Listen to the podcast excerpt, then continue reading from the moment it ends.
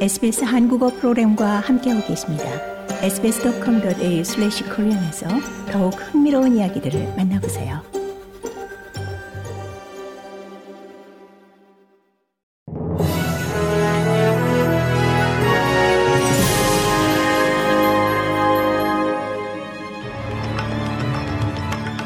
(2024년 1월 8일) 월요일 오전에 SBS 한국어 간추린 주요 뉴스입니다. 빅토리아주에 강한 폭풍우가 강타하면서 일부 지역에 홍수 경보가 발령됐습니다. 빅토리아주 긴급 서비스 요원들은 주말 동안 쇄도한 이 수백 건의 도움 요청에 대응했으며 53건의 구조 작업을 벌였습니다.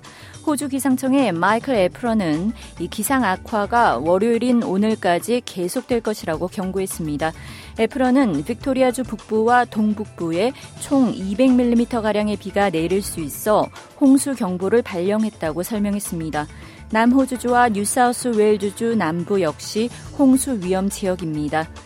스티븐 마일스 퀸즐랜드 주총리가 이 주를 강타한 폭풍으로 피해를 입은 가옥 복구에 수년이 걸릴 수 있다고 말했습니다. 정전 피해를 입은 13만 가구의 전력은 현재 모두 복구된 상태입니다. 10채의 가옥은 완전히 파괴됐고 152채 가옥은 심각한 피해를, 406채 가옥은 중간 정도의 피해를 입었습니다. 마을수 주 총리는 이 피해 주민들이 상당한 어려움에 봉착했다며 우려했습니다. 퀸즐랜드 주정부가 제공하는 보조금 신청 건수 9만 5,800건 가운데 5만 9,400건이 처리됐습니다. 연방 정부는 오늘 오후 2시부터 이 두 가지 추가 재정 지원 신청이 가능하다고 발표했습니다. 머레이 와트 긴급 대응부 장관은 여기엔 폭풍 후 피해를 입은 이 자격이 되는 성인 1인당 1000달러, 아동 1인당 400달러의 일회성 지원금이 포함된다고 밝혔습니다. Cleanbill의 2024 Blue 보고서에 따르면 일반의 진료소 4곳 중 한 곳보다 적은 꼴로 환자에게 bulk billing을 허용하는 것으로 나타났습니다. 2023년 새해 초 이 모든 환자에게 bulk billing을 허용하던 호주 전역의 총 514개 진료소가 2023년 11월부로 bulk billing을 중단했습니다. 온라인 보건 디렉터리 Cleanbill이 이 호주 전역에 6,800개 이상의 진료소에 연락을 취한 후 이 새로운 환자에 대한 전국 bulk billing 청구율이 현재 24.2%에 머물고 있는 것으로 드러났습니다. 일반의 진료에 대한 환자 본인 부담이 가장 높은 곳은 뉴사우스 웨일즈주 ACT와 테스마니아주로 나타났습니다.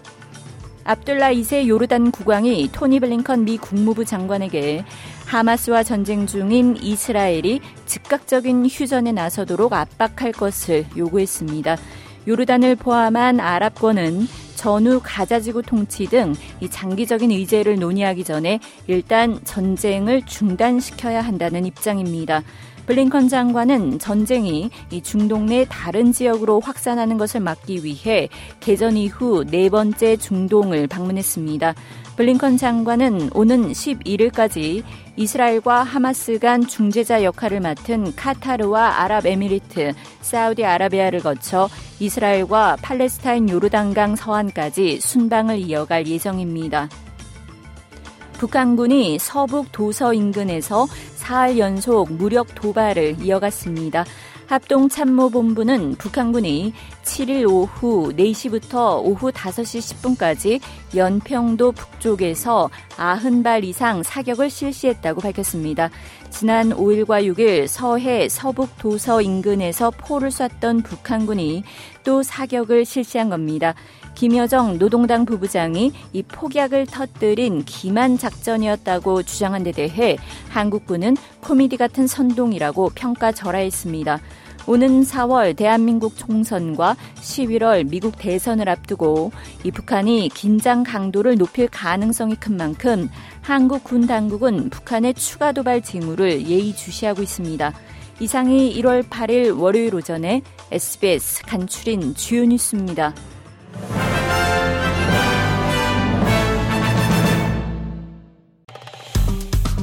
좋아요, 공유, 댓글, SBS 한국어 프로그램의 페이스북을 팔로우해 주세요.